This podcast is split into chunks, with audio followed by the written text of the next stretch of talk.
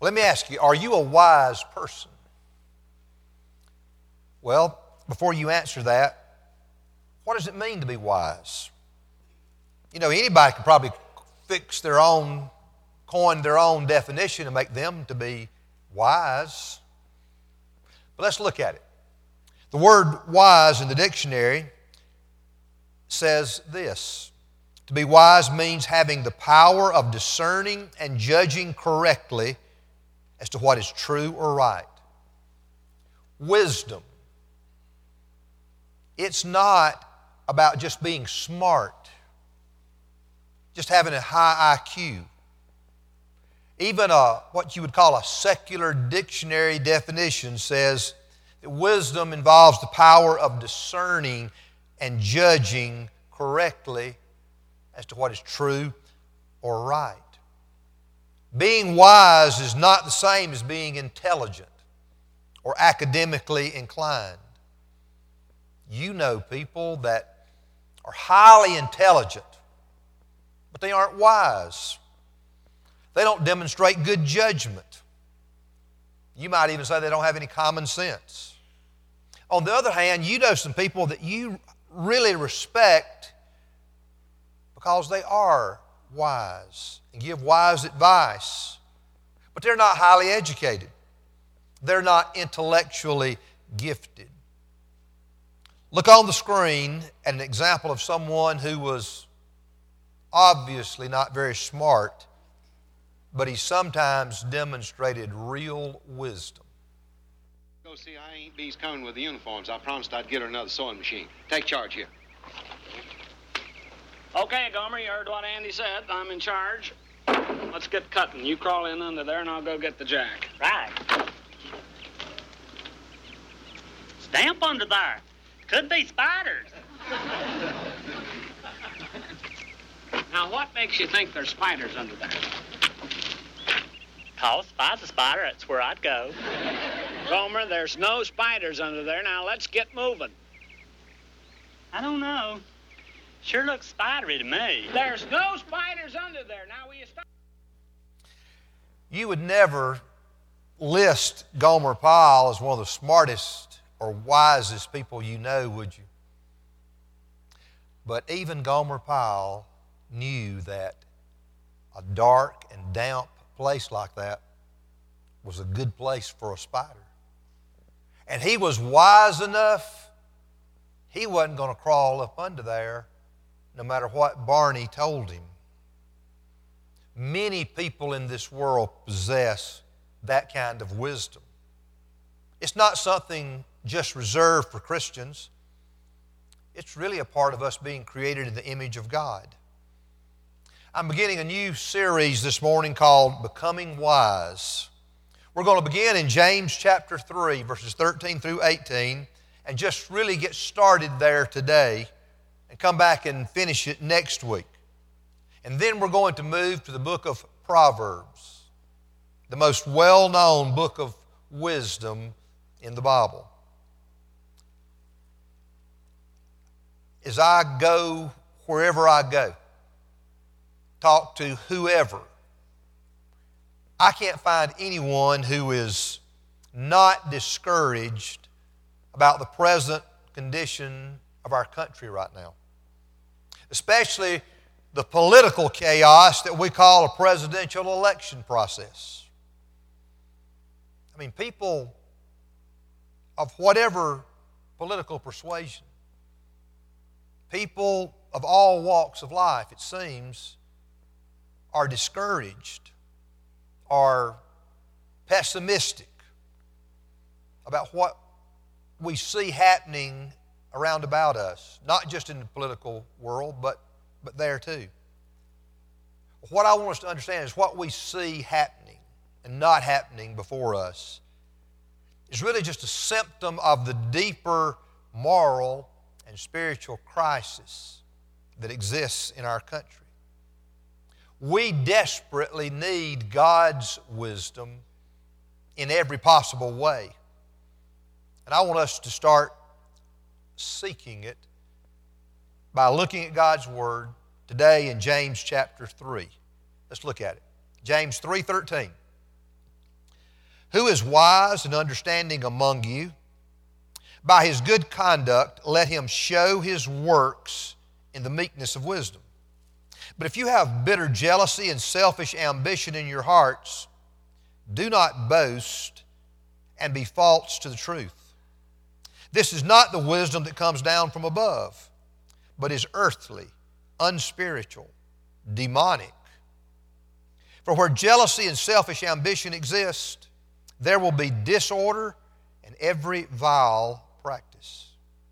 But the wisdom from above is first pure, then peaceable, gentle, open to reason, full of mercy and good fruits, impartial and sincere. And a harvest of righteousness is sown in peace by those who make peace. I want us to look at verse 13 in particular and the question that James begins by asking Who is wise and understanding among you? And then you look at what's said next, you know he's not looking for an answer in words, he's looking for an answer in people's works. James is not saying define wisdom. He's not telling us even to describe it, he's telling us to show it by the way that we live. He then describes characteristics of two different kinds of wisdom earthly wisdom and heavenly wisdom. Now, you notice that everything James says about earthly wisdom or just human wisdom is negative. The reason he does that in this context is because he is comparing it with the wisdom that comes from God.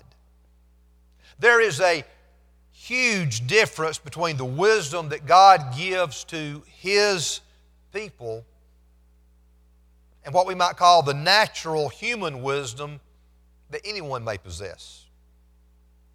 But we also need to be clear that, that neither James nor any other Bible writers deny the reality of human wisdom. You just stop and think about it you can think of somebody that you have really learned some important things from, lessons of life. You consider them to be wise. Maybe they were a relative, a coach, a teacher, or a good friend, but they were not Christians. But as you think back, or just as you know them now, you know that there's some wisdom coming from them. You know, throughout the history of our country, we as a nation have been blessed with wisdom from leaders who were not Christians. In the founding of our country, we've read about non Christians, deists, and others who they were wise men who helped this country get started and get started in a good way. We've had wise, non believing, non Christian leaders in government, in the military, in educational institutions, and in, in industry. So we know there's wisdom out there in people who are not Christians. There is such a thing as human wisdom that has positive benefits. But James's focus is on the superiority of the wisdom that God gives to his people. And the reason his wisdom is superior is because God's wisdom is what enables us to know him and know his will and know how he intends for life to be lived in this world in a way that will please him and satisfy us. That's why God's wisdom is so important. And that's going to be the focus of our teaching uh, throughout this study. But it's also important that we understand that basic human wisdom is real and it is a gift of God to all people. So let's get started. Number one, human wisdom is possible. human wisdom, natural wisdom, we'll say, is possible for two reasons. Number one, we're created in the image of God. The scripture says in Genesis 1 Then God said, Let us make man in our image, after our likeness. So God created man in his own image. In the image of God, he created him. Male and female, he created them. The theologian Wayne Grudem points out that the words image and likeness refer to something that is similar but not identical to the thing it represents. You may have a child who is like you in many ways. There's a resemblance. Uh, there's things that they do that is a lot like you, but they're not the same as you. Well, we're created in the image of God, and that means we are like Him in many ways. Not always, obviously. We're not God. But being created in His image, in His likeness, means that we are like Him in some ways. Now, in the context of us talking about wisdom, one of the ways that we're like God is our ability to think, reason logically, learn from experience, and then make wise decisions. I mean, you think about it yourself. How you have been able to think through problems, think through situations, reason logically about it, maybe learn from trial and error, learn from somebody else's experience, and then you were able to make a wise decision. It may have been about building something. It may have been about figuring out something. It may have been about relating to people. But you know what we're talking about here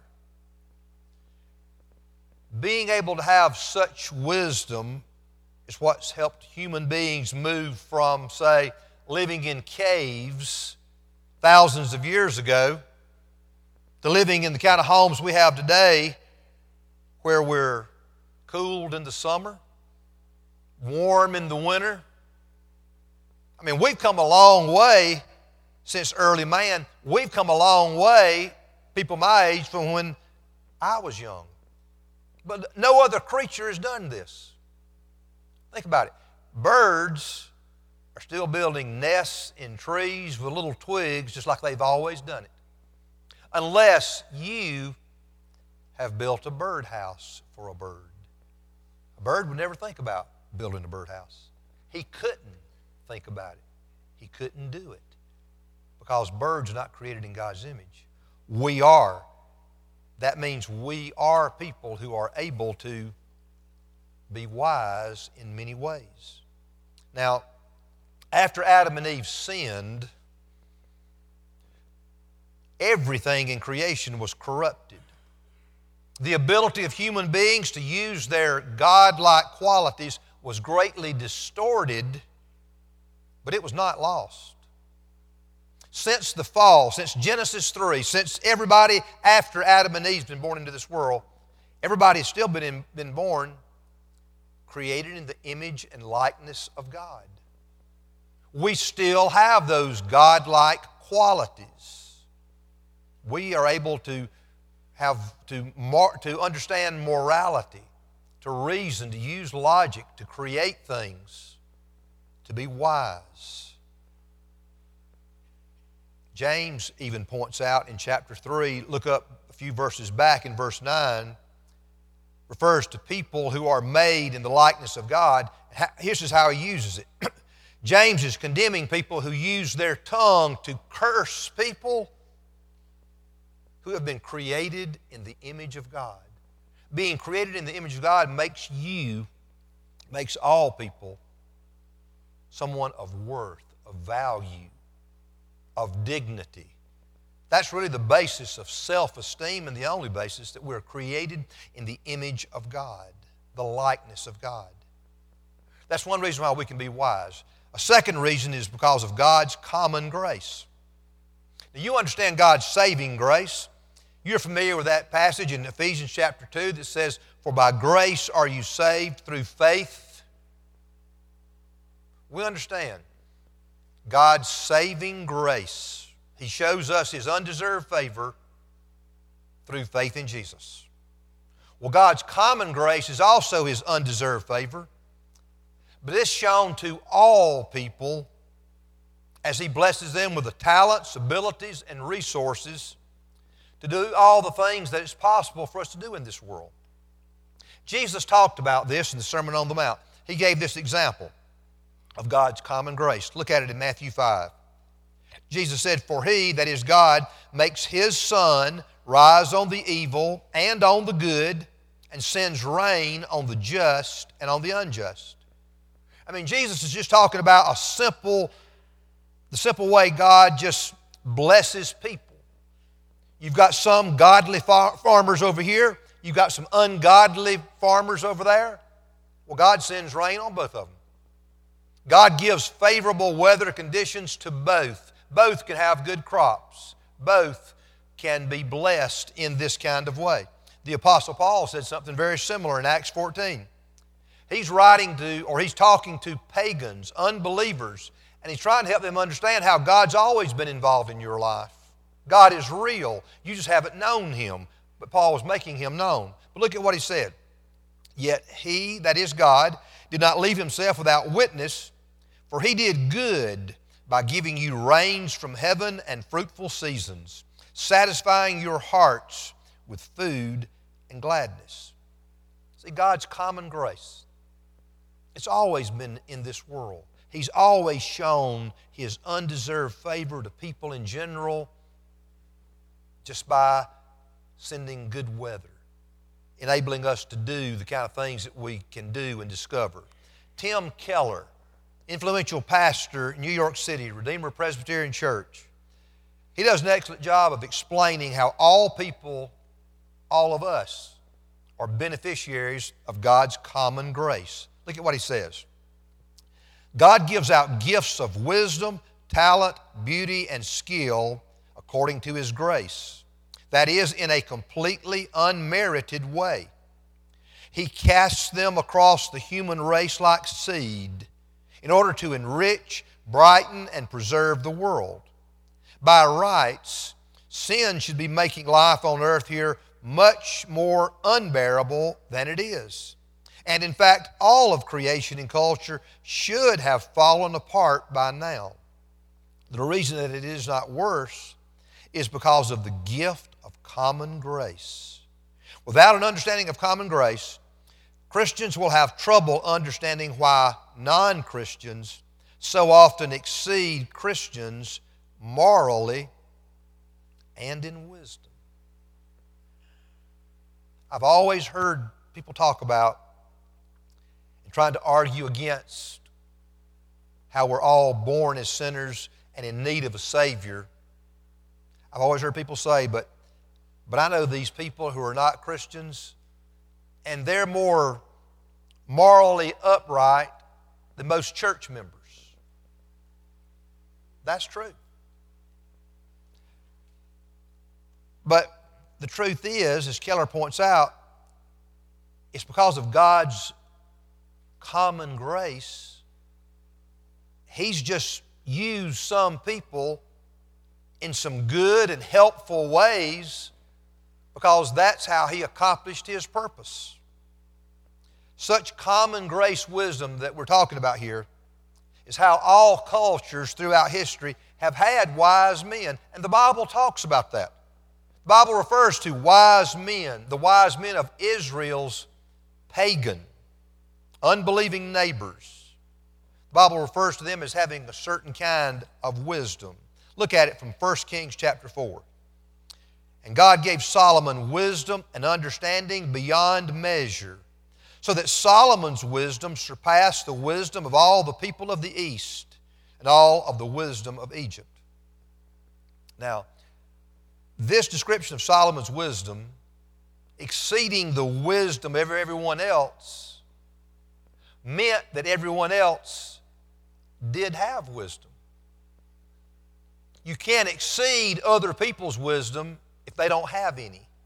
So the Bible's acknowledging unbelieving people can be wise. Old Testament scholar Derek Kidner explains how this is taught throughout the Old Testament. He says the Old Testament clearly implies that a man can still think validly and talk wisely within a limited field without special revelation. So, what we're doing here, we're beginning a study of wisdom. As we do this, honesty requires that we acknowledge that God created all human beings with a capacity for wisdom. And God has so worked in some people by His common grace that we see it. We see wise people benefit from their wisdom, but they're not Christians. We've got to be very careful now about thinking too highly of our capacity for wisdom. Point number two human wisdom is limited. Only God's wisdom is without limitation. Even if sin had not entered the world, human wisdom would never be, would never be equal with God's because we're not God. We're not all knowing, all powerful, everywhere present. But since everything has been corrupted by sin, we know for a fact that our wisdom is not only limited, our wisdom is flawed. I want us to look at two examples of imperfect wisdom. First, we don't always know the facts in a given situation. Lisa and I, a while back, were going to a place in Anderson on Highway 81. Well, I knew that we could get there quicker and avoid a lot of traffic at that time of day by going through Easley in some back roads and weaving our way to Highway 81. I've done it before and you could do it, and we took off. But we got down one of those back roads, and all of a sudden, the road was blocked. There was a sign, road closed. So we had to turn around. We had to turn around and find another way. And we wound up taking more time getting there than I intended for us to take. It took a lot longer going that way. I made an unwise decision to take those back roads, but it was not a foolish decision because I didn't know the road was closed. For us, we don't always act wisely because we don't know all the facts. But God always acts wisely because He knows all the facts. Another reason why we act uh, unwisely sometimes is because we're uh, incapable of understanding all the facts. Let's think if we went over to the preschool area right now and I walked up to one of the three year olds and I said, Here is a dime, here is a nickel. You can have whichever one you want. And I put them in, in my hand where they can see the dime and the nickel. That three year old most likely will pick the nickel because it's bigger. That does not mean that three year old is foolish. It just means that that three year old hasn't learned the value of coins yet. That three year old is incapable of understanding the dime is worth more than the nickel because he thinks bigger is better. We don't always act wisely because sometimes we're not capable of understanding all the facts in a given situation. But God always acts wisely because He not only knows the facts, He understands, and He also knows how He is going to work to bring about His purpose in our lives and in the situation. Human wisdom is always limited because there's things that we do not know and we're not capable of knowing. That's why we need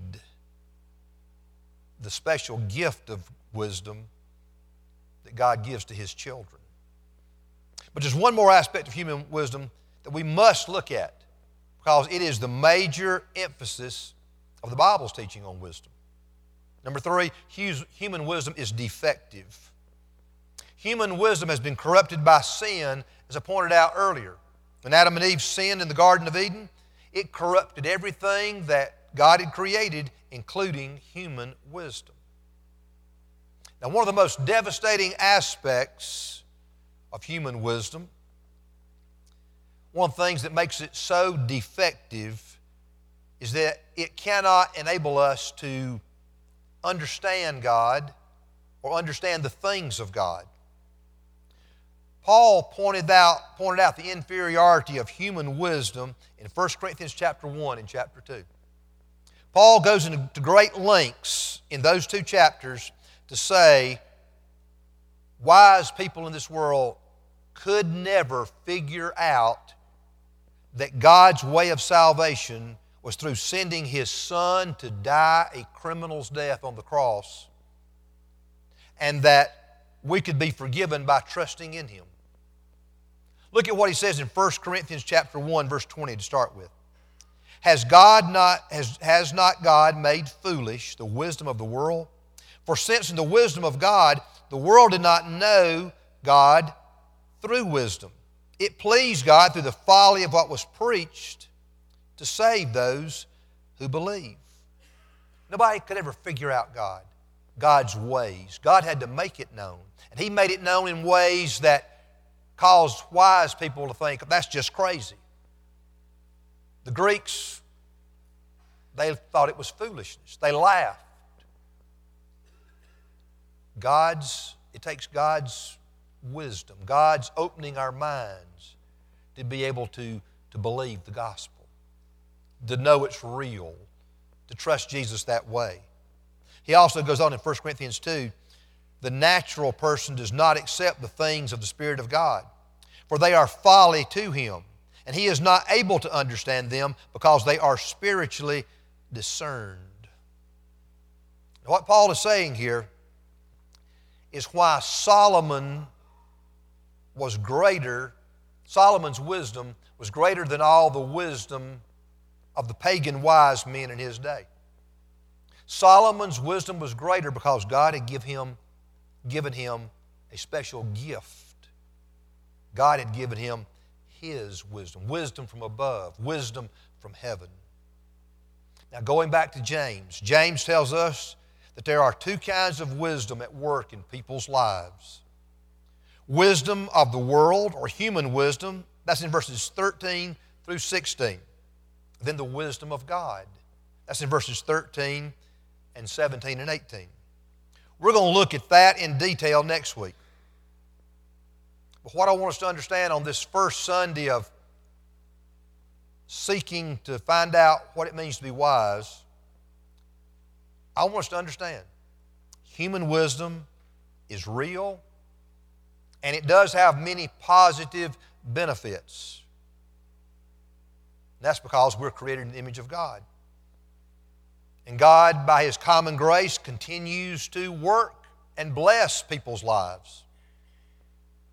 The wisdom of someone not very bright, like Gomer Pyle, and technological geniuses like Steve Jobs are good examples of this human, earthly kind of wisdom.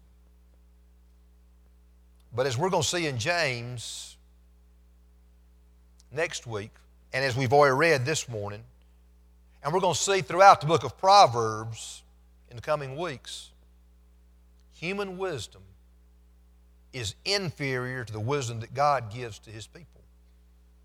The reason that our country is in the mess that we're in today is because most people function with only human wisdom, worldly wisdom. We know that's true by reading what James says about it. This is what we see every day all around us, isn't it? Look in verse 16. For where jealousy and selfish ambition exist, there will be disorder and every vile or evil practice. All around us today. People can't appreciate what other people have and do. We're jealous. We're all about ourselves. We're selfish. We have selfish ambition.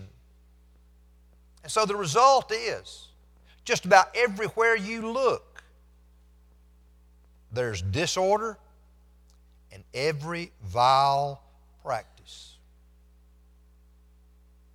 I have no political motive behind this, but I think you could describe the, uh, the Democratic situation, Hillary Clinton's campaign, and the Republican Donald Trump's campaign, both campaigns of disorder and every vile practice. Think about what you read, what you hear, what you see. I want to encourage you to make a commitment to be a part of these studies with a prayer that God will help you to truly understand His wisdom, why you need it, and how you can come to possess it and experience it. I want to encourage you to go ahead and start reading in the book of Proverbs. We'll start two weeks from today, Proverbs 1 1. And we're going to move through most of that book. But in this crazy and chaotic world that we, we're in, we know we desperately need what we don't have. We desperately need the special wisdom that God gives to His people. But get this now God's only going to give this wisdom, His wisdom, to us, His people, if number one, we value it, we want it, and if number two, we put forth the effort to seek it and acquire it. Let's pray together. Father, Father, help us to see that while we may display some good qualities of human wisdom, as we see in this world, help us, Father, to see that it is inadequate. It will not help us to truly know you and your ways and your will so that we can do your will and please you. It won't help us to live life in a way that serves your purpose, helps truly other people, and brings joy to our own lives. Help us to see, Father, that it's human wisdom only that's got us to where we are today. So help us, dear God, to, to desire and to be willing to seek wisdom from you. Wisdom that brings about peace, gentleness, reasonableness, mercy, impartiality, sincerity, and all kinds of good fruits. Show us, Father, how we should respond to you this morning, the kind of commitment we should make. Help us to do that now. In an attitude of prayer, listen to the Lord, do what He's telling you to do. If I could pray with you during this time, I'd be happy to do that. I'll be here at the front.